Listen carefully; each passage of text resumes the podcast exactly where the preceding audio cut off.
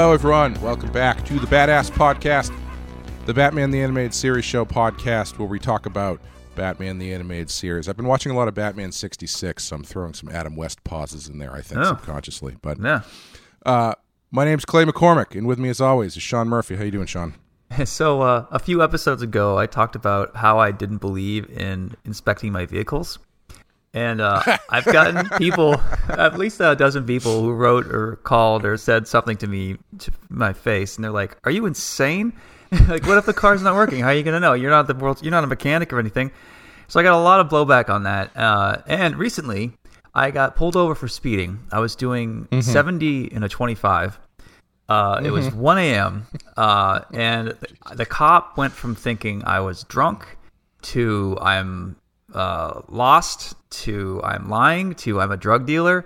I uh, my wife was with me and she's freaking out 'cause she's not good with cops like I am. I mean, I'm fine around cops, especially when you haven't done anything wrong, which I actually did that night.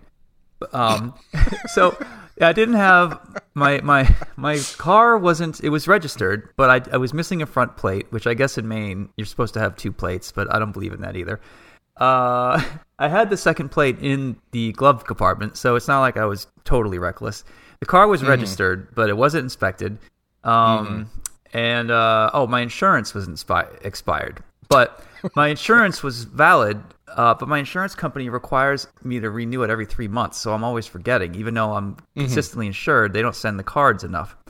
I'm trying to explain all this to a cop, who then turns into two cops as his friend shows up, and they get they're like more and more suspicious of me. And I looked at my wife when they took my information, and they took hers too. Uh, and uh, I was like gonna start distracting the cop because he wanted me to walk the line, uh, and I had had a, a drink, and I wasn't sure where I, what I would blow. Uh, even though I knew I was okay to drive, I just would rather not spend the night in jail. Uh, luckily, he didn't go there. Once he ran my record and saw that I was clean, uh, he he relaxed, and uh, he's like telling me like he didn't have me on radar gun, but he estimated my speed to be 70 miles an hour in a 25. And I said, I swear to God, I thought it was 40. And he goes, Well, 70 is still a lot faster than that, isn't it? And I'm like, Yes, sir, it yes, sir, it is. and I, I looked at my wife and I'm like, There's no way I'm not getting a ticket. Like this is it. I've been pulled over four times in the last two years. They've got to see all all these verbal warnings I've gotten. Like enough's enough, right? And the guy let me go. Even not having a vehicle vehicle inspection, he did not let me. He did. He didn't say anything. And I did tell him I got the car in Pennsylvania and the uh, inspection carries through. And this is a young cop who, you know, these guys aren't lawyers. So as long as you say something that sounds plausible, they'll probably, you know, go with it. And he did. Um, yeah. So suck it, everybody. You don't need your vehicle inspected. All right, let's get on to Well, Batman. uh, th- that's that concludes the section where Sean teaches us how to skirt the law. I guess. Um, Yeah. you just life life wisdom coming from the show. yeah. Oh boy.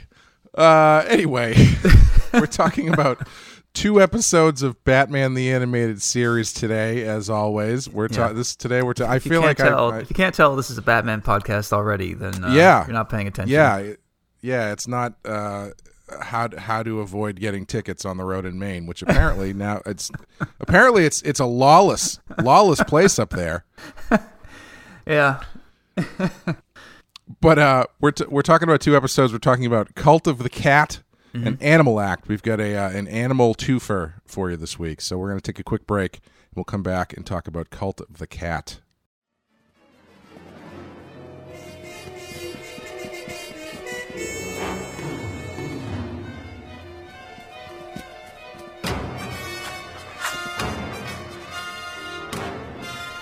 There she is! Get her! Sorry, boys, but Goldie's mine now. Cult of the Cat, story by Paul Dini and Stan Berkowitz, teleplay, teleplay by Stan Berkowitz, directed by Butch Lukic or Lukic. Lukic? I don't know. In this one, Batman tries to help Catwoman, who is being chased by a cat cult due to a statue she stole. Um, why is it that like fifty percent? It seems like fifty percent of Catwoman episodes are, revolve around something like supernatural or some sort of cult thing. Like she's been turned into a literal cat. Uh, she got some sort of weird animal-based disease. Mm-hmm. Uh, this one, she's being hunted down by a cult, a, a cat-based cult. Yeah. I, I'm kind of. I don't. I guess I. Why can't they just tell Catwoman stories? I guess. Why do they have to be so on brand? Yeah, I don't know, man. Like my thought with this was, I, I don't love the cult thing, but Mm-hmm. I, you, you kind of have to go for it. I mean, this episode's clearly doing a thing, and Oh, if sure. you're not down sure. with it, then you're not going to enjoy the rest. And I actually, I do enjoy this episode. And normally, I'm not like a there's a secret cult of thieves type of guy, you know. Yeah, I actually. Uh, all, all that being said, that I just said, I I actually enjoyed this more than those other ones. Yeah, those other Catwoman I episodes. I, I feel like the Catwoman episodes have been not the best because they end up getting so gimmicky. Like she's Yeah. the best episodes with her are where she's sort of like Mm-hmm. In a in a twofer sort of with somebody else. Like that first one where she's stealing the Yeah. whatever with her and Robin or something. And, and the this, the one this season with N- Nightwing was pretty good. When she Um, when she says uh, you're not a boy wonder anymore, you're a man wonder. Bet you're vouching for that one. Yeah, All right. yeah, that's a good line. Right. yeah, I mean that might show up in a Batman comic very soon. I'm who's to say. Um, yeah, I, I like this one a lot more than those ones. I, I, I think because the center of it was still uh, Catwoman and Batman kind of like sparring with each other, and I, Yeah. I, I like that stuff a lot. Yeah. Um, and I didn't think that. I, I think like what I agree with what you're saying, where it's like they're definitely going for something, and they definitely go all in on it. They do. And I to their credit. Yeah. yeah, I think I think it comes out as being a really fun uh, kind of action adventure Yeah. uh, episode. Yeah, yeah. I uh, I really like the uh, Wolverine claws on the ninjas. Uh, I like that Yes, there's a lot yeah. of motorcycles in this, of course. These bikes aren't as well animated. The ellipses on the wheels were a little off, but I give it a pass because Mm-hmm. they did really well with the claws and um, the swords and the gunplay and all that stuff. I thought it was uh, really well animated.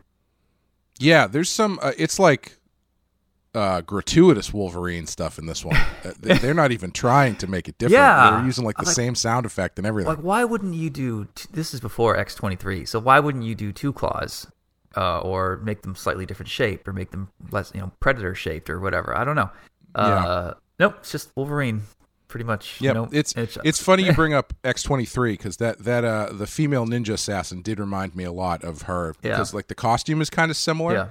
yeah, Um, but uh yeah it's uh i i like that they were ninjas i like that they Yeah. they have this uh cult that they're a part of which you know cult plus ninja you think is going to breed some sort of honorable fighting style but they are not above just showing up with a machine gun Yeah. and trying to shoot you yeah, yeah. I mean, uh, there Um, does seem to be some nobility and tradition in the way that the leader is running her test phase.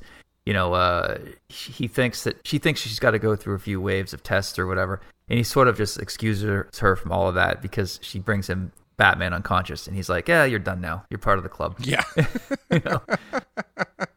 yeah it's almost like you know he he uh checked to make sure that her insurance was uh up to date and it wasn't Yeah. and she didn't have the right plates on her car and he still let her go Yeah. well, you know Uh, what? Maybe I'm very sexy and seductive behind the wheel towards that officer. Maybe there's something about me. i know i think you're leaving something out about this interaction with this cop that you had I almost asked Um, him if he was a Batman fan. I was almost going to play that card to see if that would get me anything. I wish you had, and I wish he was like, "No, I like Spider Man," and he gave you a two hundred. He's like, "Oh no, I know who you are, Mr. Murphy, and I, I'm very much a Marvel person. So fuck you." "Oh, that would have been sweet." You never know. I mean, you know, you hear rumors cops are all on power kicks. Like, why wouldn't they read comics? I mean, there's a motorcycle gang near me called the Punishers, which is a whole problematic thing in and of itself. Yeah. Okay. But I think if you ask a cop if he's into comics, there's better, more likely than if you just asked a random person on the street. I think cops are more likely to have had read comics, or at least consider themselves some kind of action hero based on a Jean Claude Van Damme movie that has some kind of crossover, you know, Yeah, that wouldn't surprise me. as, as he puts on the cuffs. Um, I you know I, I didn't notice the wheel the motorcycle, but I, I actually thought the animation was kind of was was good in this. Yeah. I liked um there's a there's a lot of I noticed there's a lot of narrow vertical backgrounds. Yeah. like they do this nice kind of like uh, uh, uh, camera tilt at the beginning through like the sliver of an alleyway, which is very long and vertical. Yeah. They've got um, the uh, the chimney climb Yeah. that they have to do towards them. It's it's the same kind of thing. And yeah, it- that furnace was cool. yeah, and it, it works really well. Yeah. And um and on top of that, I, I thought like the uh, sequence where Batman falls down the roof after the chimney explodes was cool. Uh, it's it's a pretty solid episode. I there's Yeah. not there's not really a lot that stands out. I feel like it's like two clicks away from being a bad one. Like it very easily could have you know Yeah. fallen off the cliff. Yeah, like you have the bad guy who's stroking a white cat the whole time, so he's very much a James Bond villain.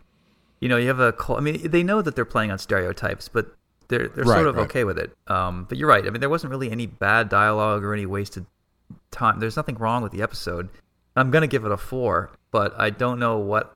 I don't know if an episode like this can ever be a five because it's, it's, you Yeah. know, the nature of it. Yeah, I guess I guess it's it kind of speaks to what what does a, what does a five consist of, and like if if if this is I I don't know if I'd give this a four. Would I? Well, we can get to that towards the end. But, yeah, I'm gonna rethink that too. uh, but yeah, but like what this is a very solid episode. Yeah. It's it's got the animation solid, the character work is solid, the writing it's it's dealing with a over the top premise that it it leans into, but not so much that it gets silly. Mm-hmm. Um, this is yeah, yeah. I- it's as good as it can but- be considering the subject matter. yeah, like what what would you what would you think it would need in order to to kick it up a couple notches? Well, first I'd put her in her old costume because I hate Catwoman's costume. But that's Well, yeah, I know okay. we all agree on that.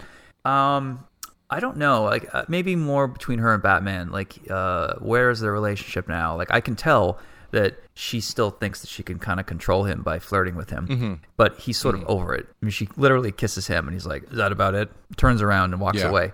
Uh, maybe a little bit more there. Maybe about how they reconcile the fact that they've chosen to go in different directions and sort of her loss or his loss, depending on how you look at it. Maybe something Mm-hmm. like that to play up the subplot a bit.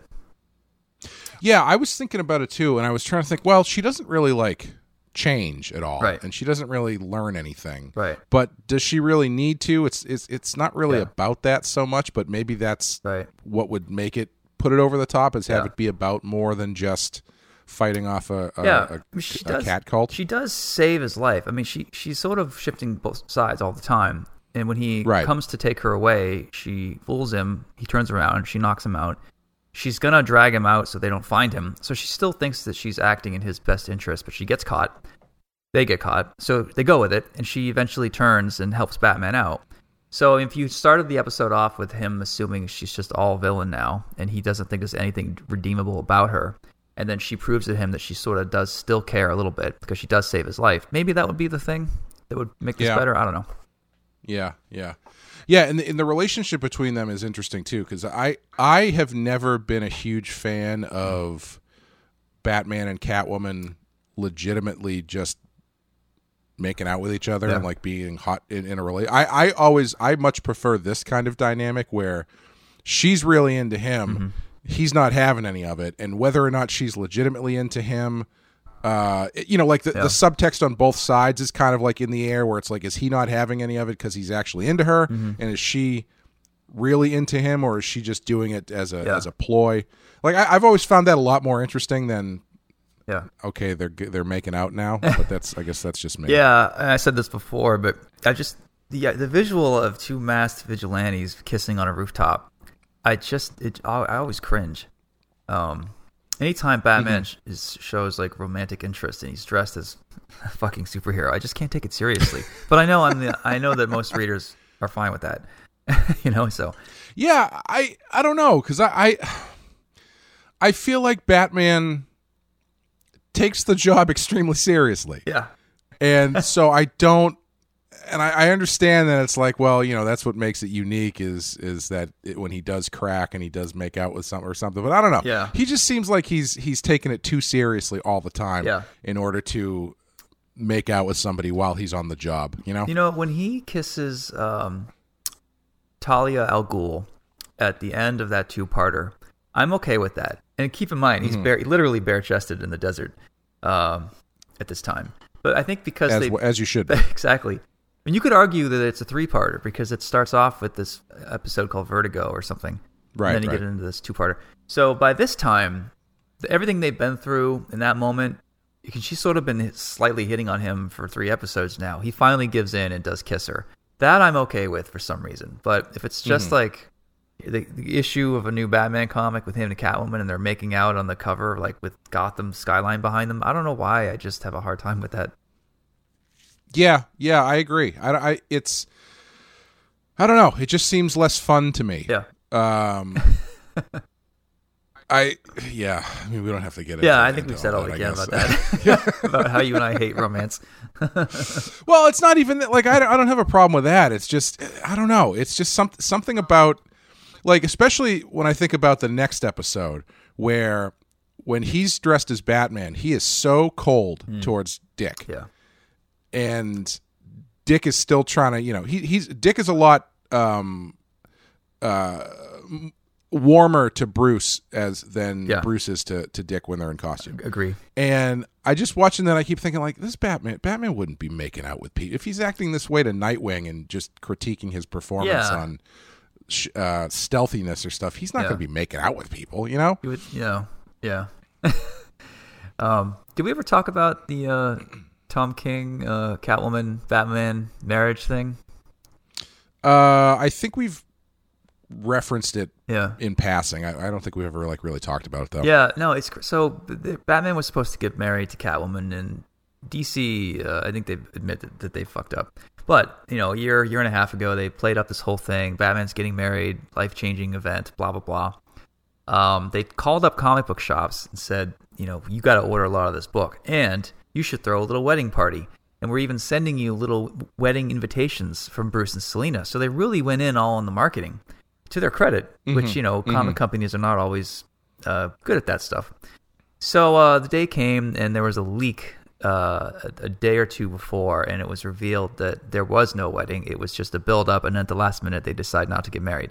Everybody was pissed. Comic book shops had ordered wedding cakes and had gone through with this big social event. And like, I remember uh, talking about this with someone in marketing uh, a year ago, and I asked her like, you know, what gives? She's like, well, you know, even bad marketing is good marketing. And I go, what? Like, Okay. I, I don't know. Like, yeah, I mean, bad publicity is good publicity. Like, I, I mean, everyone's heard that phrase, but I, I beg to differ. And I said, like, I don't know. Like, you really led people on. And if you even try to do another uh, marketing scheme like this, people are not going to believe you. Like, I really feel like that was a giant mistake. Um, and I think she eventually came around, and the whole company did because I don't, Tom's not working on Batman anymore. If that's the reason or not, I don't, I don't know. Um, but yeah, I, I think about that when I think about Catwoman now. Yeah, I I I I read the story and I didn't mind the story Yeah. like because but the thing is like I I, I don't know. I feel like it is a two-way street cuz in the back of my head I'm always like you really think that they're going to get you think this is going to go off without a hitch? Yeah. Like that's not how stories work, Right. you know? like on, Yeah. very rarely is that how it works. Like the, the Joker always shows up or something or whatever. Yeah. It's, it's never it's never uh this is the issue where everything goes off as planned Right. and the wedding the wedding planner has check just checks boxes while while everybody Right. everything plays out and they get married. Yeah. That's not how comic books work. No. So on the one hand, it's like, come on, use your brain a little bit here. Obviously, they're not just going to get married. But on the other hand, if you're playing it up that much on a marketing angle, Uh-huh. yeah, there's probably some gray area there where it's like, uh, yeah, this is probably not the Yeah. the most honest honest way to handle yeah. this event. No, you know? comic book people do not like to be fucked with like this. Uh, you know, they're they're hard in on a they're one of their favorite hobbies. It's expensive. It takes a lot of effort and time, travel to like be into comics and to stay part of the culture, and then to to screw with them like Mm-hmm. this. I mean, they don't mind being misled every now and then for in fun ways, but a big one like that, I I would have had them get married and stay married for six months and then find a reason to break it up, or they're married and something weird happens on the honeymoon. Like to, to have them get married, justify the parties and the wedding cakes. You know, Have them get married, and then after after six months. Everybody wants them to break up because they're like, "Yeah, this is terrible. They never should have gotten married. This makes for awful stories." yeah, I mean, like you know, it's if you look at James Bond, right? There's the James Bond movie where James Bond gets married, and that's a big deal, and he does get married. but then the movie ends with his wife getting shot by Blofeld or whoever. So it's it never it never sticks. it never goes off without a hit. Which uh, Um, movie was that? That wasn't Timothy Dalton. No, it was uh, on Her Majesty's Secret Service, I believe. Okay. Uh, the the Which which Bond? oh shit, I, I know I know the the one that took over after Connery left, whose name Not Roger. Lazenby, George Lazenby. Oh, that he just did one movie. That guy. Yes, he just did the one, and yeah. then uh, really interesting story actually about that guy. You should look. Uh, Yeah. people listening who don't know it should look him up. He basically, he was basically not an actor. He walked into the production studio and just looked like James Bond, Uh-huh. and he was like, "You should give me this part," and they're like, "You know what? Great idea." and uh, he lasted for one movie that people didn't like at the time, Yeah. and then they paid Sean Connery a shitload of money to come back. Oh, yeah. There you go. Like they might have to pay Robert Downey Jr. to come back if uh, the Marvel Universe doesn't figure itself out now. Yeah, I, I'm not worried about that. Well, at least not for a while anyway. yeah. Um, but yeah, I, I think overall this is a, a, a pretty solid one. Uh, do you have something you'd want to draw from it? Yeah, you know that when they're sneaking out of that chimney, I like the vertical aspect of it. Uh, and I'm a, as you know, I'm a nut for anytime I can do really long vertical panels. I'm down with it. Mm-hmm. So I could see a page where they're starting at the bottom, and you have these nice, sexy, thin slices of panels, and they're moving their way up, and really kind of playing with that format. And then you know, um, explosion and all that. Yeah, I think I'd go for that.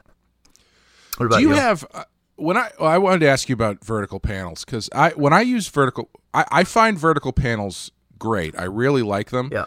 But I feel like they can be difficult as far as um, leading the eye in a storytelling manner because Yeah. they by nature they they go down like your eye is Yeah. going to go down. Yeah. But generally. I usually only put them on the left side of the page because if, well, most of the time, because if you put them on the right, then you get kind of like can get kind of mixed mixed up with Mm-hmm. Yeah. direction or where to go or whatever. Yeah. But even still, it's like by nature they're going down, but you kind of need the eye to go up. Yeah. Yeah. So I hear what you're saying. Um, do, do you do you have a, a, a method of reconciling it's that? it's tricky because if half of your page is going to be one, you know, vertical panel, if it's on the le- the right side, for example, you're going to be reading the first handful of panels on the left, kind of stacked, and your eye Right. you're going to see what's in that final panel. So you really can't do a big reveal because your gaze is hovering right near that big reveal anyway. Whereas hmm. if the big reveal panel was the last panel on the page and it was a horizontal shot, you might actually get there and be like, oh my God, you know, so and so is still alive or whatever.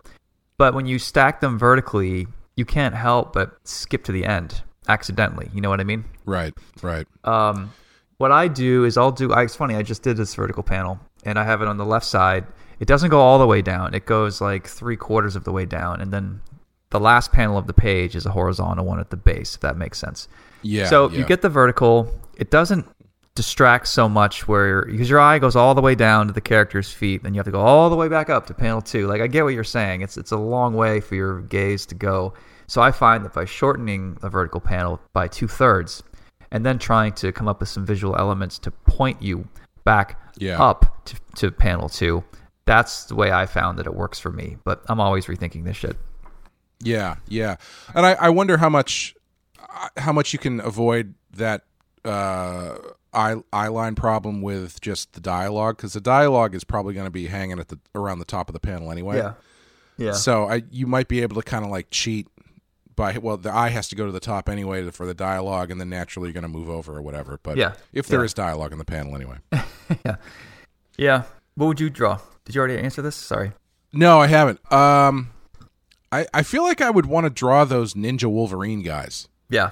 I think that would be kind of fun, like Batman and Catwoman facing off against those uh, ninja dudes with the Wolverine claws. I think that'd be pretty fun. Yeah, those are cool. Especially well for me when they're on a motorcycle too. Uh, yeah, it's kind of all there. Yeah, yeah, and also like the the the uh, the setting at the end is really cool. This sort of like weird temple. You know, that's another element. I don't know if the brand manager has his has his fingers in the number of uh, underground like temples there seem to be all around Gotham City. Yeah.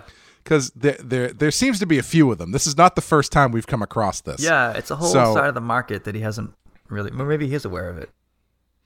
Yeah, I mean, maybe maybe it's just like too much to deal with because you know there's sewage problems and and and Imagine it's, what- it's really old real estate. Yeah. It's like legacy real estate. So who really owns that anyway? His his eyes, the brand manager's eyes, must light up when a new wealthy guy walks into the shop and he's like, "I want to start a cult, and I need to buy Yeah. a ton of costumes." oh boy, I'll give you the I'll give you a discount. You know, mass. cat, cat, or planet? You want a, a cult based around planets, or you want a cult based? on That's all I got right now. yeah, I got these Wolverine claws. I don't know if you can work these in. They're a little. Well, technically, we can't call them that because of copyright issues. So they're uh, they're hairy Canadian Yeah. claws. I also have a giant white albino cat for some reason. You want to take that too? I'll give it to you for free. That's that's the thing that I really enjoy about this concept of this character is that it's not that he like orders this stuff from a catalog. It's just that he acquires it. Yeah. So eventually he's like, "Yeah, I went to a yard sale and I got this giant cat. Yeah. I'm sure if I uh, if I maybe if I paint it white, we can sell it to some idiot starting a cat Yeah, cult or something." I think he's got a team of people. One guy is going to the flea markets at like 6 a.m. before all the other dealers. they, when you get there before everyone else is shopped, and he picks through all the valuable stuff. Another guy who's Mm-hmm. working in theater and just buying up old uh, costume, you know, boxes and stuff like that. When you think about what it would take to have this side business and to be, Mm-hmm. it's like you're an antique dealer and a dealer of the dark arts, and you know those like museum shops in New York with like skulls Well, in the window. Yeah. You know, you have to you have to think that he's got a guy going to like police auctions because the police are probably just like selling a shit out on bulk Yeah. in bulk, right? Yeah. It's like, oh well, Batman just took down the Riddler, Yeah. So we've got fourteen uh, bowler hats with question marks on them that we need to get out of our our uh, our evidence locker. So he, the brand manager sends his guy down, Yeah. buys it back at a fraction of the price. Right. Then when the Riddler gets out, he comes back to the brand manager, Right. and the Riddler's like, "You just these are the same ones you sold me last time." He's like, "Well, you shouldn't have got caught." So You know what? If you were smart, you would uh, put a tracer in one of these hats and then wait for it to resurface on the street, and then you'd pick up the Riddler or some wannabe Riddler guy again. You know. yeah, yeah. But I'll bet the Yeah, brand manager exactly. has like scanners. Like when you know you go through like uh, Long Beach with a shipment into this country, they have to scan it for a while. They bring down like Oh, search yes. dog. I bet he's got something like that where he can X-ray everything. Yeah, yeah, man. There's this- a lot to his- this character. Yeah, it's really it's really starting to branch out into a whole ecosystem. anyway, um, so what what do you think you this one? Uh, I'm going to adjust to a uh, high three. Yeah, I agree. I think it's a high three. It, it it's missing. excuse me. It's missing something Yeah. from like kicking it up a notch. But like as far, I think especially in this season, it stands out because a lot of these a lot of these episodes that are just kind of action episodes we found to be like lacking in story and mm-hmm. and lacking in some sort of extra element. Yeah. And this one has the uh, Batman and Catwoman interactions that I think work really well. And it also doesn't end super abruptly like they tend to. Yeah, you're right. This one, yeah, the pacing's a bit better on this than normal, Yeah. but not as good Uh, as the next one as far as pacing. Yeah, the next one's pretty solid, um, which we will get into in a second. Yeah, yeah. Uh, we're going to take a quick break and we'll talk about Animal Act.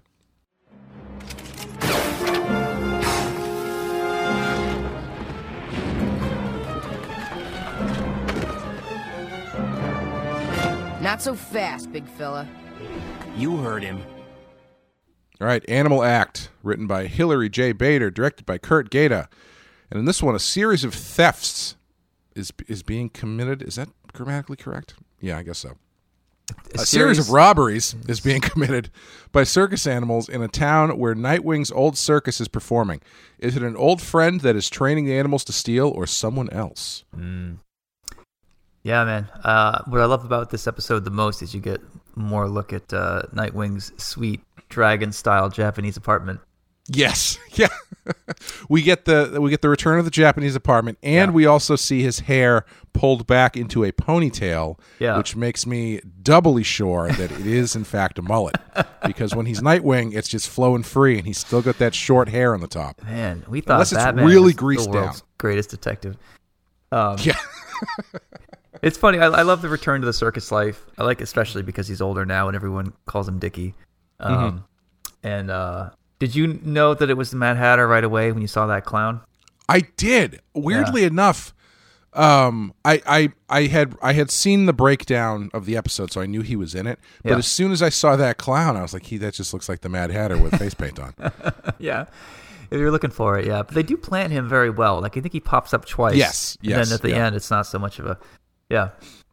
Um, I Yeah. was a little un- unnerved because you're right. You mentioned previously that uh, Bruce is so rigid with the Bat family. Like he can't even take a joke. He's such a straight man that the other character inevitably becomes the comic relief. And you don't have to work hard. Like when Batman shows up in Dick's apartment, Dick's like, "Thanks for knocking." I mean, and that's not like ha ha funny, but still, Dick is the comic relief. And um, Batman, for as warm as he is to Selina Kyle, he's certainly pretty cold to his kids. Yeah, and uh, that first scene when Nightwing shows up and, and Robin's like psyched to see him, and then Batman, the first thing Batman says is you should work on your. Uh, yeah, yeah. what I heard you walking You a mile away or whatever. yeah, yeah, yeah. It's it is very much like a a uh, a, fa- a f- a fatherly thing where it's like, hey, I did this, and they're like, well, how come you didn't do this? Like, Yeah. okay, Yeah. There's also this great moment in the apartment when Batman has come in and there's this he's him and Dick are staring at each other and it's silent. And then Batman's beeper goes off and they take another second and a half to have them stare at each other quietly before Batman answers it.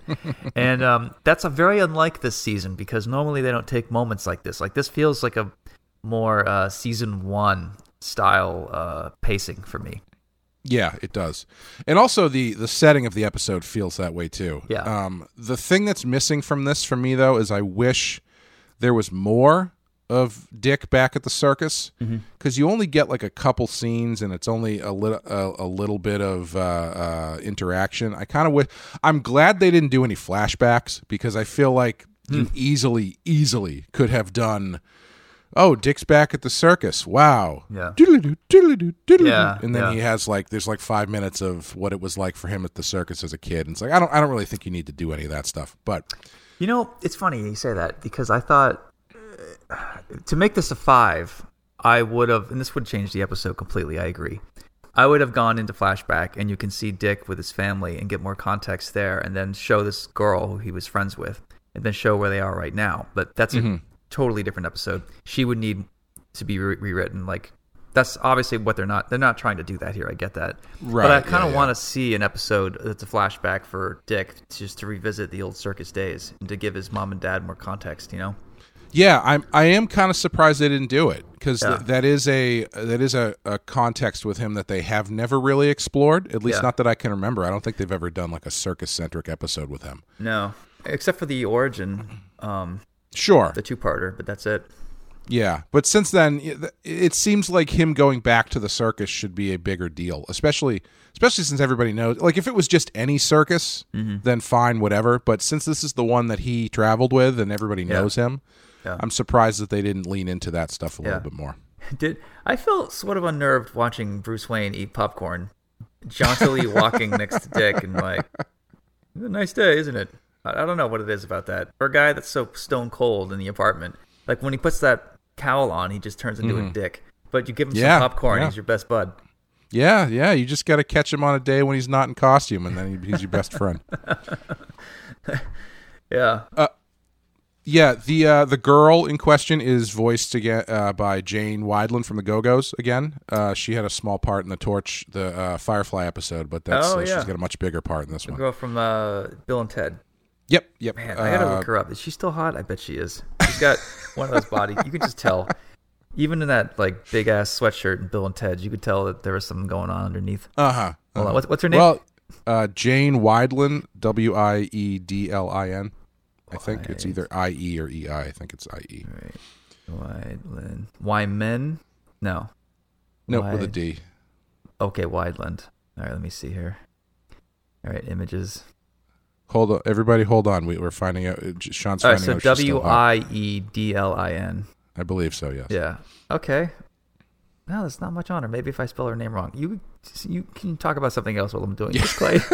this is just getting weird. We're we're just waiting. We're just waiting to find out. All right, I'm looking up her. All right, I got her. Yeah, she's still hot. She's still got like Joan Jett sex appeal. Mm-hmm. Mm-hmm. Yeah, good Well, Joan of Arc glad- too. Glad that we all figured that out. The eyebrows are a little thick. I don't know if you need to do that. I'm sure if you guys are all, I mean, you would all agree with me if you were here. Trust me.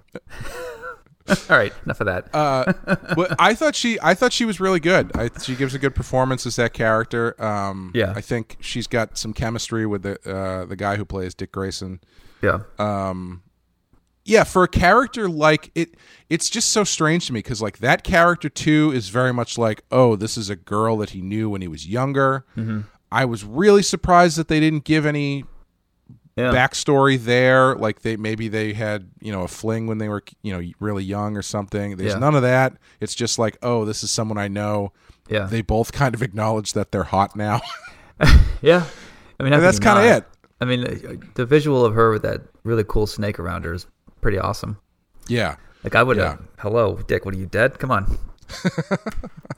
Yeah, that's what I mean. Like if he's there exploring the if he's there investigating something and has to actually spend time at the circus, then you get some uh, opportunity for them to interact a little bit more and you know Yeah. either rekindle something or or start something maybe and I it's just I, it's I wonder if it if it's one of the failings of this season where they don't do that where they have to kind of focus in on the the just the plot instead of Yeah. uh, letting the story breathe a little more. And the the action too. I mean, it was a cool idea to have the Mad Hatter control a bunch of um, circus show freaks performers Mm-hmm. because they give you a chance to have like you know the guy that spits fire, the uh, elephants, the lion, whatever Yeah, it is. yeah. That was pretty cool. Like I could see what they were aiming for.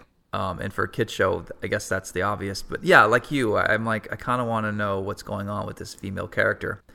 Um, and like I said, like I wouldn't mind more flashbacks, but I think it should be like the next episode. If they ever revisit this character, that's what I'd want to see. Yeah, I, I, I would I would say so too. I I thought the the most hilarious part of this episode was um, when when he reveals himself. Hmm. Uh, when the Mad Hatter reveals himself, he goes over and takes the chips off of the bears uh, when they bring the bears back, and His he's like, "I have to." yeah, he's like, "I have to make sure nobody finds these chips," and it's like the size of a brick on a bear. Where's he hiding that? A lot of scruff on bears. I guess you yeah, didn't know he's that. he's got the little the little tiny ones that he can stick on humans, like just behind the ear. But for Yeah. bears and stuff, he needs this gigantic like motherboard that he staples to their back. Yeah, no, and it's like bears are dumb. Their brains are small. They don't need as big of a microchip. You would assume. Yeah, I, I guess uh, maybe the technology just isn't there yet. Did uh, I might have missed this, but why was he using animals to steal things? Was there anything more to it than that? Uh, great question, actually. Okay. Um, Like, was he I building don't- something? Why animals? How did he get this idea? I actually don't know. That's a really good question. Do they not cover that? I mean, they they might have covered it, and I just Yeah, I missed You it. know. I thought you would catch it. So Is this uh is this the first episode? Yeah, this is the first he he shows up uh this is the on the episode. Yeah, he shows up in the uh the uh talk show in Over the Edge when they have the the Right. uh, uh, villains on, but he doesn't do anything there. Uh, Yeah. But this is the first Mad Hatter episode of, of this new season. I think first and last. Although, Yeah. for a Superman episode where Superman is pretending to be Batman, you do have Mad Hatter and Bane. Oh, right. That's a But- good, that's a good one. I remember that one. Yeah. Uh, But yeah, that's the thing is they redesigned. Even the Riddler is wearing green tights in this season, but he only has one appearance. I think. Does he get an ep- does the Riddler get an episode to himself? Cuz that No. that design looks terrible. yeah, It, I it looks like they just did it to do it and they didn't actually think about it. Yeah, I remember him being in one. It might be the same Superman episode I'm talking, thinking about, because I remember he uh, was tied up. His wrists were tied, and somebody picked him up with like a crane, and he was his legs were dangling in the air or whatever, and he just looked dumb. Um, Yeah. yeah, I don't think there's a bona fide Riddler episode in this season. Yeah. Well, that's too bad. I'm. Yeah. I, I. One of the things I'm. Rem- I've. I've been surprised about in this whole series is how few Riddler episodes there are. There's only like three or four, I think, and they're And well, they they're all very similar. Yeah, I mean, even that book I have, and I didn't know, by the way, this book that Joe, our friend, was recommending that we get. It's like the Batman animated series handbook from the Warner Brothers store back in the 90s. Mm-hmm. And I, I have a copy. and I didn't know that it was. If you try to buy it now used, it's like 150 bucks. But yeah, I think um, it's. I think it's out of print now. Yeah. They they talk about how um how hard Riddler was to write and how they were the most brutal scripts. And uh, you and I joked before, like you basically repeated one episode, so how hard can it Right. be to rip yourself off? But Right. yeah, I mean, I guess that that just shows how difficult they were to write if they did the same episode twice, basically. I, it is hard to uh, when you're writing a character who speaks a certain way. Like when I wrote Mad Hatter, I had to pour through these Lewis Carroll quotes and try to find one that could possibly be twisted into something clever that he might say to Batman. Or if I'm writing Joker, you know, I try to write these bad jokes and try to figure out bad puns. That, you know, normally when you write characters, you just think of it as speaking as you would in your own head. But when they have a specific spin, then it does slow you down as far as writing. Yeah, definitely. Yeah, I uh when I was when I was doing Bloody Hell, I had I had to kind of balance uh language affect a bit because these character the, the the characters in the first issue or the first chapter are all um English soldiers from the ni- early 1900s like 1914 1918 and so I'm I'm writing it I'm going like all right this could l- turn into parody really quickly if Yeah. I try to really lean into Yeah. what this might sound like. But on the other hand, I have to make sure it doesn't just sound like me talking the way that I talk. And how much um, slang from the time do you want to throw in before it starts feeling like you're forcing it? That kind of Right. stuff gets interesting. Yeah. And uh, when the Vikings showed up, that was a whole different thing because it's like I have to write these characters. You know, I'm writing the Vikings kind of like larger than life. You know, Right. uh, kind of Thor esque, but I didn't want to go all the way into like Thor dialogue where it's lots of like verilies and Mm-hmm. low, low he hath come over the mountain, that kind of crap. Yeah, you want to cut down the lows and the haves. Um, I think dropping in a, a word, like a reminder every now and then. It's, it's like when you when uh, Claremont would write Rogue, he would have her say y'all. Uh, Oh, Claremont loved that shit. He was he, did, he was all then. over that shit. but she, it wasn't like because you actually wrote if if um you actually wrote a southern accent the way that it sounds, it would be almost really really hard to read because Right, it's such a thick right. accent. But if you just have a y'all in there every now and then, it's like oh yeah yeah she's she's she's from the south. Yeah, I, I don't know if I've mentioned this before, but when I was uh, um when I was doing my my on uh, online book Dead Meat years ago, I had one character who was English, and I was trying to figure out how to write his dialogue without it again without resorting into like this is what I think a Cockney person sounds like. Yeah. and uh, the the the solution that I found was to as much as possible or as often as possible um, use English spellings of words. So if it was color, I would throw in the U, Right. Yeah. Yeah. Which I think is something you can only really do in print Yeah. because that that pretty immediately. I mean, well. If you, if you if you notice it, it immediately tells you that this person is is English or European or whatever. Right. Um, but I don't know if that's too subtle to really come across. But I thought it was kind of kind of clever. Yeah, no, that is man. When when I was writing Punk Rock Jesus, I had a character from Northern Ireland, and instead of using the word for, I said fur, like F E R. Oh sure. Um, and a couple other tweaks that I thought I invented. And then I read Preacher, and I saw Garth had done the same exact thing. I'm like, oh, all right, I'm not as clever as I thought. Yeah, yeah. There's there's a there's a sweet spot to doing that stuff where Yeah. it doesn't overpower things, and just like from a writing standpoint too. Like if you're if you're doing that Claremont stuff where you know, oh, I'm writing uh, I'm writing Banshee, so everything he says has to be phonetically with an Irish accent. It's like that's just gonna slow you down, man. you know, try to think out. Okay, I can't write didn't. I have to write dinne, d i n n a e, in order to make this. And it's like, ugh, do you really have to do that? Probably. not. yeah, if you did Dine every now and then, like three times a book, and that's the only thing you did, then maybe it would work. But uh, yeah, that's going to be a record scratch for most readers. Yeah, I, I mean, at least definitely now. Maybe, I, I, maybe it wasn't as much at the time because I mean, when he started doing that, I think was when he did the the new X Men, where it was a, a multicultural, uh, global team, and I I guess that kind of is like really leaning into the fact that each one of these characters is from a different part of the world if they're speaking differently, Yeah. and maybe that doesn't get across as much if you're if they're all just speaking like you know Yeah. how how you write Cyclops is the way you write Sunfire is the way you write Banshee. Maybe it doesn't come across as well. Yeah. Uh, you, you're talking about uh, dead meat. Uh, I was going to ask. This is going to be a tangent. what do you think about when a creator has a, their first idea or their big idea that they've had since they like you're in high school and you start thinking of like I'm going to do a comic one day and this is going to be it. And it slowly starts to transform. And over the years, into your 20s, you kind of add on more stuff. Like, ooh, I could fit that into Dead Meat too. And I don't know if Dead Meat was that project for you, but it feels like most creators by their mid 20s have an idea that they've been cooking for at least five years. And it's a mix of all their favorite things. Um, and most of the time, these things don't get off the ground. Um, but I'm wondering, I'm always curious when a creator decides to move on from that and to just put it on the back burner. Like, what makes them realize, hey, maybe you should walk away from that and start something new? You know, maybe Yeah. that you're too close to that project for too long. Well, Dead Meat very much was that project. Okay. Um, yeah, I I, I, had I had started thinking that stuff up when I was in high school, actually. Yeah.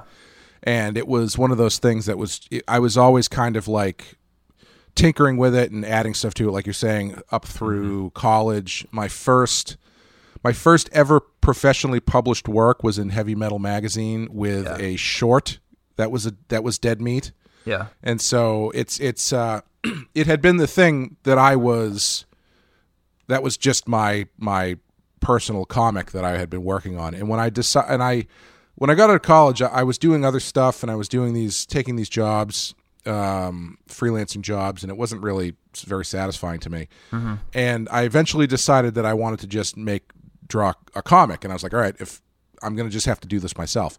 And Dead Meat was the one that I had had in my mind long long enough that I could it was I, I knew that I could put it out there and I could actually create it. And uh, so that's what I went with. And um, I think it took me I, I wouldn't be doing what I'm doing now if I hadn't done that. Um, but I also definitely came to a point where I was like, okay, I think I have to just let this go Yeah. because I had I was doing that up through. Um, I think I it had started to slow down right around the time when I did the apprenticeship with you. Maybe like I I think it was probably a I couple remember. months Yeah. after that. I was still kind of doing it, but it wasn't coming out as frequently as I, it had been. I remember uh, when, when you. I remember saying to you once in class, in front of everybody, and I regretted this immediately. And I don't know if I've ever apologized to you for this. Um, in class is loose. We're up in my attic with five drawing desks and you know, uh, with music going and a space heater. Uh, and you were talking about bloody hell. oh, sorry, um, dead meat. And uh, you had the night before you had told us about your girlfriend and how you had been friends with her forever, and it took you like at least five years before you even asked her out or something like that. Uh, that's the simplification of the story, but sure. Okay. Well, for the re- for the sake of argument, that's what I remember you saying. and I said to you, "Don't." And your girlfriend's name is Caitlin. I go, "Don't let uh, dead meat be your next Caitlin." Like it took you five years before you had the balls to actually pony up and ask her out, and then once you did, you know. And I said, "Well, you know, with bloody hell, like you've been spending all this time uh, putting it together and thinking about it. You had to either pull the trigger on this thing or move on." And I remember, and I didn't mean for it to get personal, but you know, you telling a story the night before about you and your girlfriend, and me throwing it back in your face. And I wasn't trying to be mean, but I, I wouldn't have worded it. In, in hindsight, I wish I hadn't worded it like that. I was basically saying you gotta shit or get off the pot. Um, but I used this personal story you had told the day before in front of everybody, and uh, I don't know if that's that was the best move. So I am sorry. Well, it's okay. I didn't really take the advice as good advice anyway, because clearly things worked out well with my girlfriend. So I mean, and you eventually did move on from bloody hell. I'm, I'm I keep doing that. And uh, dead meat. yeah. Because I, I was yeah. trying to say to you, like, I don't know. I mean, maybe this is a great idea, but I you've been had this with you for so long. Maybe you should just put it on the back burner for now. But what I really wanted to say is, I think you just need to move past this, man. I think it's done, and you need to just think about doing something else from now on. You know? Yeah, and I mean, it. it I had never intent. Well, if it if it had turned out to be something that I could do forever, that would have been great. But Yeah. like, it, I had always intended it to basically just be something that I could do, that I Yeah. could produce a book and get it out there. And I mean, I don't I don't get to the apprenticeship if I don't do blood uh, do dead meat. Uh, you know, I don't start doing conventions if I don't do dead meat. So it's like I Yeah. it was it was the step I had to take in order to to get to Yeah. what I wanted to do. Right. Um, yeah. and, when I, was doing it, it was a lot of fun. Yeah, no, I remember saying to you too. Like, I agree. Like, it's not a waste of time. Uh, just because this thing doesn't get published didn't mean that it wasn't worth something.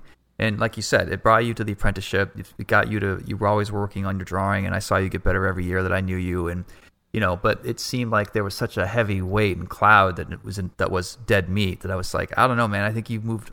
You've evolved as a writer too. That maybe this isn't even worth fixing. Maybe you should just scrap it and start something brand new, given your new skill set. You know. Yeah, I mean, I I learned it, it was because you it didn't was want the to give it up. You were very, you were very much like not ready to move on from it.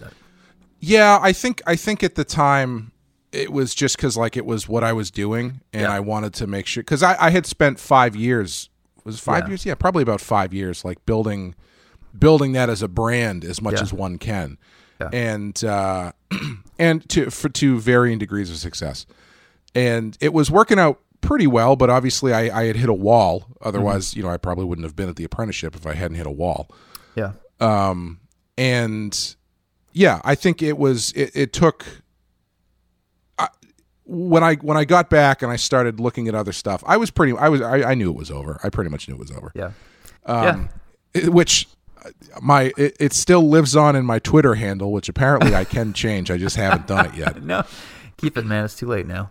Yeah, yeah. Um, yeah, I'm glad you moved on from it, and um, maybe one day you'll find a way to grab some of the subplots in that story and do something new with it. But uh, Hmm. you know, I think it was definitely part of your evolution was Oh, definitely. Yeah. setting that down finally. And I think we all, a lot of creators have those those ideas. In fact, well, some of them don't, and the ones who don't, to me, should never try writing. You know, when I looked at you and Tana, because Tana also had her own uh, comics going. You guys are obviously writers because you are writing as well as drawing, and you just think like a writer. And a lot of artists aren't like that. You know, they don't necessarily have their their bloody uh, their dead meat. You know, Yeah, yeah, yeah, yeah. But- I, I mean, it, it hit. It says something that you guys were doing that you were doing double duty by trying to be a writer, and I really do admire that about you know about you too. Oh, thanks. I appreciate it. Yeah. Mostly you know, I think you, Go ahead. Yeah, oh, yeah, of course. no, I, I feel like you have to if if you're capable of doing it, and you have to make your own opportunities if if you can. Yeah, Um, I'm pretty the, sure. the advice anytime I, I know this is stupid advice and it's really easy to say, but anytime someone comes up to me at a convention and goes, "Well, what do I have to do to get into comics?" and I say, "Well, you got to just make comics. Like Yeah. just just do it. Like if you if you there's not if you if you can draw, you can probably write to some extent. So there's probably no reason why you can't do both. Hmm. And just just do it. Every every drawing you do is going to be uh, better than the last one. Yeah. hopefully. I think uh, your dead meat idea was probably better than mine, the one that I had been working on for way too long that I had to give up too. Which was Um, what? It was called. His name was Discus. I created him in the '90s. He Yep. looked like Spider Man, but he had like metal spider eyes, if that makes sense. And then I got into No, Gambit. it, it does not make sense. but I'll take your word for it. And you can imagine all the rendering too that would go with the you know shiny Colossus style rendering. Oh, sure, sure, yeah. Then I got into Gambit. So then Discus had uh, hair like Gambit, and then he had a trench Mm-hmm. coat. And then I got into the Rocketeer, and I'm like, well, a bomber jacket's better. And uh, I for it would drive me nuts. I'd be in class throughout grade school, junior high, and high school, and I'm like, what's gonna make or break Discus is which which jacket do I give him? And I remember Yeah, going back and forth there, and like yeah. literally losing sleep over it. And of course, because his name was Discus, he had a superpower was throwing things, and he could like enhance the um, like he could control the speed of moving objects, whatever. So was it only was it only discus shaped things? Uh, anything? So he was he, could, was powerless in a room full of baseballs, but if there was a like a platter nearby, he could kill no, everybody. I thought about this, man. So he had two kamas uh, as weapons, and a kama is not a very common weapon, but uh, it's like there's a, a sickle. It's like a handheld sickle in Korea. Oh, the short the short staff Yeah. sickle things. Yeah, okay. So they would pop open and he could throw those. and I thought, well, what if he was on a speeding car? He could charge the car up and then shoot and slow the car down or speed it up. So he could basically take any, basically like Gambit. Yep. Uh, and then there was a spawn element, and then there was a Highlander element, and then I had him like as a sword. He like, used swords, and he lived in this like Irish uh, chapel built on this like gothic looking island off the coast, and I don't know. It was just too gunked up with too much bullshit. And I had it with me, and then you know I got into Travis Charest, so Discus had a lot more shiny black tight leather on them. And Yep. then I remember taking that into college, and uh, I started learning about storytelling, and I realized that Discus was just a a bad mix of all this shit from the 80s and 90s that Right, was right. never going to go into. I don't know. I should spite myself and actually publish a Discus comic someday. I was gonna ask. I was like, if I if I ever get the chance, I want to get a discus, a, a modern day drawing of discus from you. I got to dig up an old drawing. Uh, I don't know if I have any left, but yeah, I'll find a way to post it. Yeah, but I don't want anyone Yeah. stealing my awesome idea. Yeah, I've I had man, I I ran through so many of those in, in when I was a kid because it was like I I was constantly coming up with characters, but like I never Yeah. came up with stories. I just came up with characters. I even actually Yeah. I even actually came up with a character called Preacher before I was uh before I knew about the other book. Yeah. And Preacher was basically just a guy, a, a priest in a trench coat with a shotgun. and also, I realized I didn't know how to spell preacher, but I got ahe- I got ahead of myself because the visual in my head I had preacher, but the T in preacher was a cross. Ooh. Only only later did I realize there is no T in preacher, which really kind of ruined the whole concept for me. Damn it! I mean, the T is Yeah. a cross. Obviously, that's been done, but I feel like the word preacher needs a T in it now. Yeah, I think so. I think so. I mean, You're thinking priest. If you called him priester or something. yeah, priester. the priester. You know, it's funny. When I first was spelling the word discus, I would accidentally spell it discuss. And I, Nice. I kept Yep. fucking up his name for a good part of my teens. he just shows up and goes, "Wait a minute, maybe we should talk this out." Oh, man. if we, if I, if if Ricardo, if if Ricardo and I ever get to do our wrestling comic, we're gonna make sure one of the background wrestlers is Discus. I think Priester is a great. I honestly, man, and because the T isn't even centered, you have this like asymmetrical, lopsided logo. I think it. Yep. Even, If I can figure out what a priester does, maybe it'll be that my ne- that'll be my next book. it's a priest, but you know, with more activity. Uh, Yeah. it's more of an action word. A priester, a guy who makes priests. Yeah, yeah, there you go. We'll, we'll think of Uh, something. Don't worry. Yeah, but yeah, the dead meat. Dead meat was the first one where I was like, oh, I have a story for this. I, Yeah. I can I can figure out. You know, I I always the the biggest um my biggest uh, uh gripe in my career is that every idea I come up with, I'm usually ahead of the curve, but then somebody else ends up putting it uh, out a very similar thing before I do. So I I did Dead Meat was a zombie comic, and I came up with it when zombies were not hot. They were not the cool thing. And then I sat and I watched the entire evolution of the zombie genre to the point where it's just it's dead again essentially now for the Yeah. most part. Or at Yeah. least everything else has been done. I will say after 20 years no one has done the idea that was at the, at the core of Dead Meat. Okay. Um, and I'm not going to say what it is, just on the off chance that I ever get to use it. If Robert Kirkman is listening, because I'm sure he's got nothing better to do right now than steal Yeah, your right. idea, or priester or discus. hey man, it's ha- it happens. It happens all the time. Have you seen half the stuff? It's all still phones. Phones hear everything, man. We're literally you- recording this right now. Did I tell you I accidentally stole Kirkman idea and he reached out to me? Oh yes, in uh, Okay, uh, plot holes. Just yeah, the yeah. character name, right? Yeah. Not only that, but he was like a biped barbarian based off of a cat. So Oh right, right, yeah. yeah, yeah, yeah.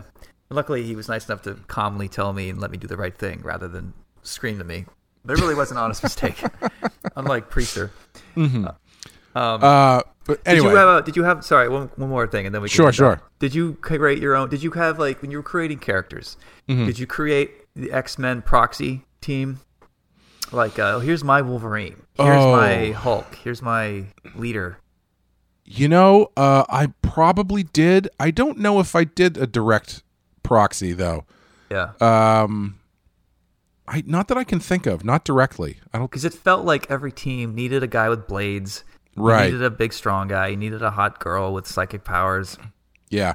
I remember I, I don't think I did that, but what I did do was I had a very limited idea of, of how um superpowers were doled out when I was a child, and uh, I had a character called Lightning Man, and he could shoot lightning from his hands, and he got that power because he was a scientist. And he got struck by lightning and smashed through a bunch of chemicals, which is literally the way the Flash got his powers. And I'm pretty sure I came up with that because I was watching the Flash show in the 90s Yeah. and he had a partner named Arrow Man. and I actually I actually did like comic for these guys, and I so I did a comic of the the origin of of Lightning Man. And Arrow Man, when it came time to uh, develop his origin, which is his powers were that he could shoot like electrical powered uh, arrows from his hands, uh, he got those powers by being struck by an electrified arrow, which knocked him through a bunch of chemicals.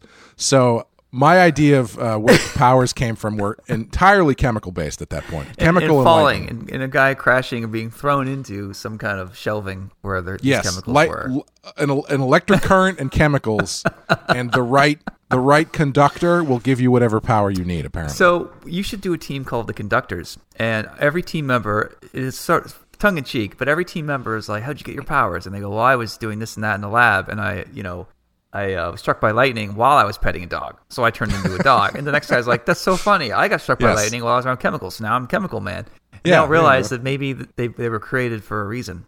Yeah, yeah, that's not a bad idea. Yeah. I've I, got. uh, I actually in my back pocket. I've got, and I. Uh, it's not. It doesn't really have a story yet, but I've got a bunch of a team of characters that are all very uh, tongue in cheek characters. Um, One of them is named Superface, and his power is that he can uh, extend his face out to headbutt you, and that's His it. Not his head. His No, face. just his face. Yep, just the front part of his face extends like a like a telescoping arm so and punches it's you like in a, the face. It's a face butt because your I guess your Yeah, forehead would come with basically, yeah, yeah. All right, and he's got he's got a partner named Finger Blast who just has a bunch of guns on his fingers. I think I practiced that. I've seen that superpower practiced in a uh, bar in Boston once. Yeah, but it's it's it's uh, Dude, if you come up with finger blaster, you're asking for it. I mean, come on. no, that's the point. Like that's the, the, the this team of characters is very specifically tongue in cheek about what they do and what their names are. But Okay, yeah. I had a villain. This is the worst story I've ever wrote. And I was like 12, so uh, there was a villain who was allergic to gold. And Sure. I was tired of writing him, so I had the good guy c- convince him to commit suicide by walking into a jewelry store, and then that was it. that's And, like okay. You can't just kill him. This has to be better than that. Okay, two things. One, brilliant way to get to get rid of a villain. Two, I'm so impressed that you just you actually finished the book. You finished the story. You didn't just stop doing it. You said, "I'm tired of doing this. I need to kill this guy off." And I actually, I actually did it. He's That's like, amazing. no, not dot dot dot gold. you know, drawn on lined paper. You know, Brilliant, brilliant, ah, brilliant. yep. I don't even know what his name was, but yeah, allergic to gold because it was like kryptonite. Yeah, yeah. No, it all make it all tracks. If one day, if you and I somehow get cancer together, or if we're hit by lightning and we we both have a year to live, we should just Mm-hmm. do a book of our bad ideas. Just put it all out there. Well, I mean, I don't know. If we get hit by the right lightning, we might end up with superpowers based on my understanding of it. In a Clay McCormick book, yes, yeah. super powers is like before the credits. Um, but yeah, just to just to wrap this up, uh, did wh- what would you want to draw from this circus episode of Batman? Uh, you go ahead. I, I forgot mine. I think I'd like to draw that that girl with the snake. Yeah. Um, she seems pretty cool. She'd be a fun character to, to play with, and and uh, and you know, you get the the snake element's cool, and I Yeah. think that'd be fun. It's funny when you draw snakes. Like I always think of when Mike Mignola does it, and Mike uh, is not a guy that's into crazy detail. But Right. when he draws a snake, he's like scale, scale, yes. scale, and they go slightly darker, slightly like shaded, shaded, shaded. Like for a guy that hates detail, like his snakes, and they're really uh, when you're when you're rendering a snake, you're kind of committed to the scales. You know, like it's you're gonna Right, right. you're gonna piss away at least three hours on this thing. But when it's done right, it looks good. You know. Yeah, yeah, definitely. Uh, that that is one of those things where every time I see it, I'm like, ugh. Yeah. I get. Is there a way around this? I know. Can I block out? Can the snake be in the shadow somehow, or half of them Right. covered by a leaf in the foreground? Yeah. Uh, I would think I would draw um, the the lion uh, fight scene at the end when Batman rodeo ties a lion. Oh yeah, Uh, I like uh, so when I use a brush, I'll um, purposely fan it out and break it, break the bristles a little bit. Oh, sure, So yeah. you're you're sort of getting this like wispy, thin, organic line weight, and you'll see it all throughout my art. Sometimes I'll throw it on noses and faces and cheeks, but on uh, animals, I usually use it as my containment line on the outside of the figure, and I, I like oh sure. but you know, drawing lions or any kind of animals, like you really got to commit. Um, I what I did, I found the trick to drawing animals, and this will be quick. You go to Mm. Michaels, you go to the uh, toy section, and they'll usually sell like a plastic tube of farm animals, lions, Oh, sure, tigers, whatever. yeah. And I find having even a bad 3D model, at least you got something to look at. And you could turn the lion's head around in space, and like you're way more equipped than you would be just looking it up on Google, unless you're gonna Yeah. like exactly swipe. Like I have a, a bunch of just bins of farm animals and tigers and stuff, and uh, horses especially. Horses are so hard that uh, I find little yeah. little action figures are actually the best thing. Yeah, I the one that the thing that always kills me is very rarely do you have to draw. Well, I mean, you do have to draw this, but when you draw a horse, usually you have to draw a horse in action in some way, where it's Yeah. either like running or, and it's like there's only so many pictures. Like you, it's it's difficult to to compose a shot Yeah. with a, a running or jumping horse in a way that allows you to find Yeah, reference of the horse doing that thing yeah, you know so it's like i i did i did one thing once where i was like all right i need this like rearing back horse. And so i was looking at a bunch of stuff and i finally came across like a statue like a wonder woman statue or something of her riding a horse. I'm like oh that's great. There's, and it's like a, like a few pictures in the round or whatever. Yeah. but it's it's tough. It's difficult to uh to find different angles on some of those animals. Yeah. Horses are one of those scary things that comic artists avoid, like horses and cars. The trick to horses is uh, the asses of horses are much bigger than you think.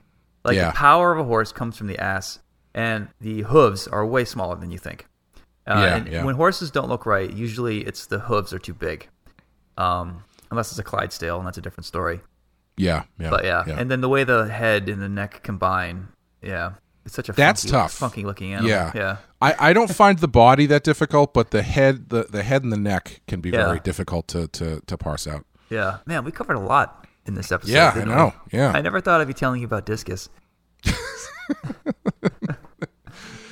Uh, we st- we started with uh, we started with uh, breaking road laws, and we're ending with uh, You know, talking about wonder- horses. So the, our shtick seems to be this, and you're not stopping me, so I'm going to continue to do it. But you'll Okay. introduce the show, and you'll be like, "Sean, how you doing?" And I'll come in with like a, "Oh man," and I'll take the steering wheel and I'll turn it in the direction that you're not ready for, and then I'll see how you can get us back on track.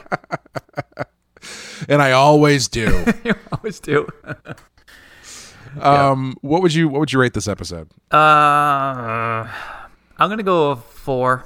I think it's a it's a great detective story. Uh, you know the the stakes aren't crazy, but I think it's really well done classic style. Batman's a detective figuring stuff out one bit at a time, and you get enough of um, you know the the um, the hesitancy between him and Nightwing, which is cool. And you have like the hero worship that Tim has for Nightwing. You can tell Tim's kind of a fanboy, so I really like the subplot as well as the plot. So I'm gonna Yeah, yeah. four. Yeah, I think I think I'm going to go three, just because I wish that they had done more with the uh, uh, The girl, uh, Dick in the in the in the circus stuff. yeah, Um, but not. I don't know. Yeah, well, yeah. It was, you, you- however, they decided to do it. Um, Yeah. I I don't know if that's necessarily fair because it is a different episode at that point. But Mm-hmm. um, yeah, I just I feel like they they they had a great concept that they didn't fully uh, squeeze everything out of. But that that being said, it is good. These are these have been too good. I'll I'll be honest with you. Both of these are much better than I assumed they would be because generally the animal episodes I, gonna kind of say go that. like yeah. I was just gonna say at the, at the very beginning of this, like anytime there's an animal in any episode of Batman, I always cringe because I think the Moon of the Wolf was Yep. terrible, Critters is terrible, Yep. uh, the Catwoman stuff where she's poisoned by a cat, whatever it is, like it just Mm-hmm. yeah. But uh, so when I put these on, I'm like, "Oh, here we go, and uh, I was pleasantly surprised to realize that I was wrong. Yeah, yeah, me too. Um, yeah, I think that's going to do it for uh, Cult of the Cat and Animal Act. If you enjoyed the show, thanks for listening. Tell your friends. Give us a rating or review on iTunes if people still do that. I'm not sure. Hopefully, We would love to see some fan art of uh, Priester and Discus. Yes, I would like to see some fan art of Priester, Discus, uh, Arrow Man, and Lightning Man. Anything you guys want. And the guy who's us. allergic to gold who commits suicide in a jewelry store. yeah. What does he What- look like? Is he? I don't even know. What is his name? Yeah, I don't know. We'll leave that up to you, our listeners, to come up with those amazing answers. I mean, if you're going to commit suicide, you could just jump off a bridge. You don't need to actually use your super villain weakness to do it, you know? Well, but you you convinced didn't he he didn't the hero convince him to to do it? Yeah, that's the other thing. What kind of hero are you if you're Yeah, yeah, that's- That's pretty dark, man. yeah, it was. Anyway, All right. uh, thank you guys for listening. We will be back next time with Old Wounds. And, ooh, that's a good one. Uh, yeah. Uh, Old Wounds and The Demon Within. Ooh, two good ones. Thanks, Sean. Thank you, man. We'll see you guys next time.